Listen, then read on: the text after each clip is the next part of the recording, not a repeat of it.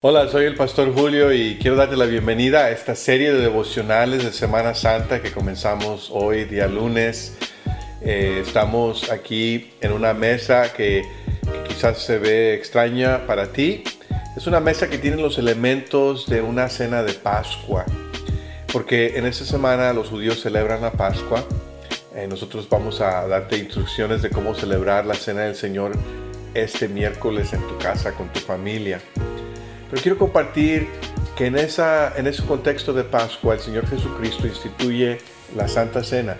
En esa semana en la cual hubo varios eventos que fueron desarrollándose hasta llegar a la crucifixión de Cristo y después la resurrección entre los muertos, en esta semana vamos a meditar en esos eventos. Y empezamos en esta última Cena del Señor, esta última Pascua que Él celebra con sus discípulos. Escucha lo que dice la Biblia en Mateo 26, 17.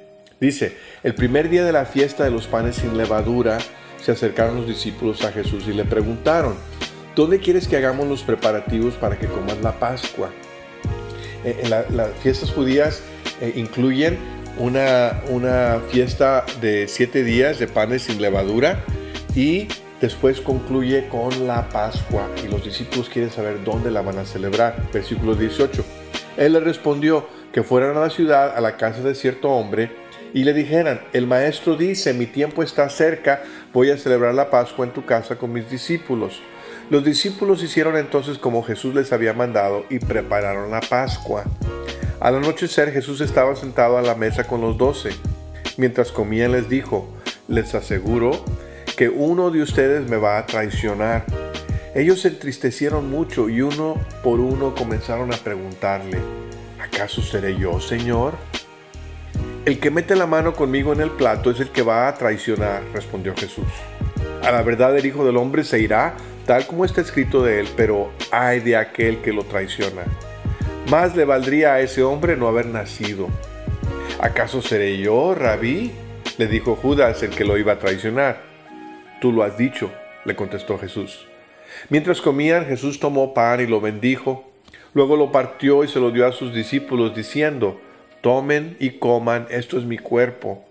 Después tomó la copa, dio gracias y se las ofreció, diciéndoles: beban de ella todos ustedes. Esto es mi sangre del pacto, que derramada por muchos para el perdón de pecados. Les digo que no beberé de este fruto de la vid desde ahora en adelante, hasta el día en que beba con ustedes el vino nuevo en el reino de mi Padre.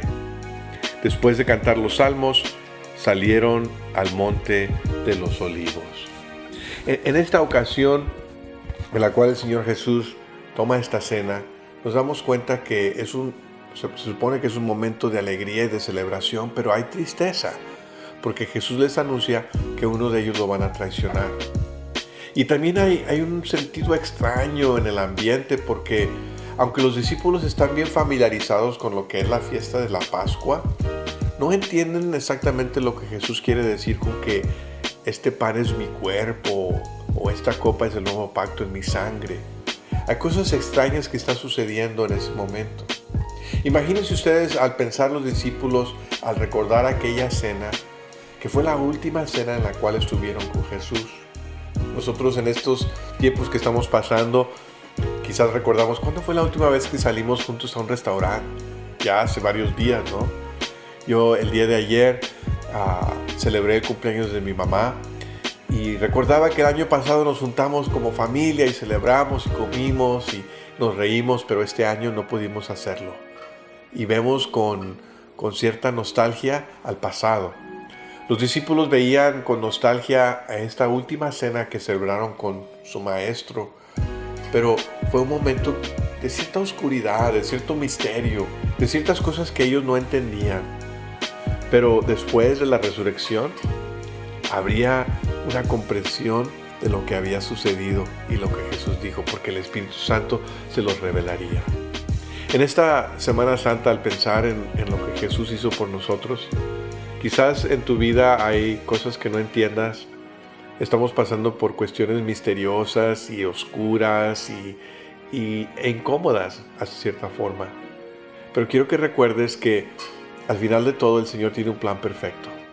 que hay cosas que el Señor nos va a ayudar a entender en su tiempo adecuado. Tenemos un Salvador que ha llevado a cabo un sacrificio perfecto, y esta semana lo recordamos con gratitud. Espero que cada día puedas ir meditando en lo que el Señor hizo y que en medio de nuestra dificultad tengamos esa esperanza. Gracias por acompañarnos y ojalá que cada día nos acompañes en ese devocional. Que Dios te bendiga.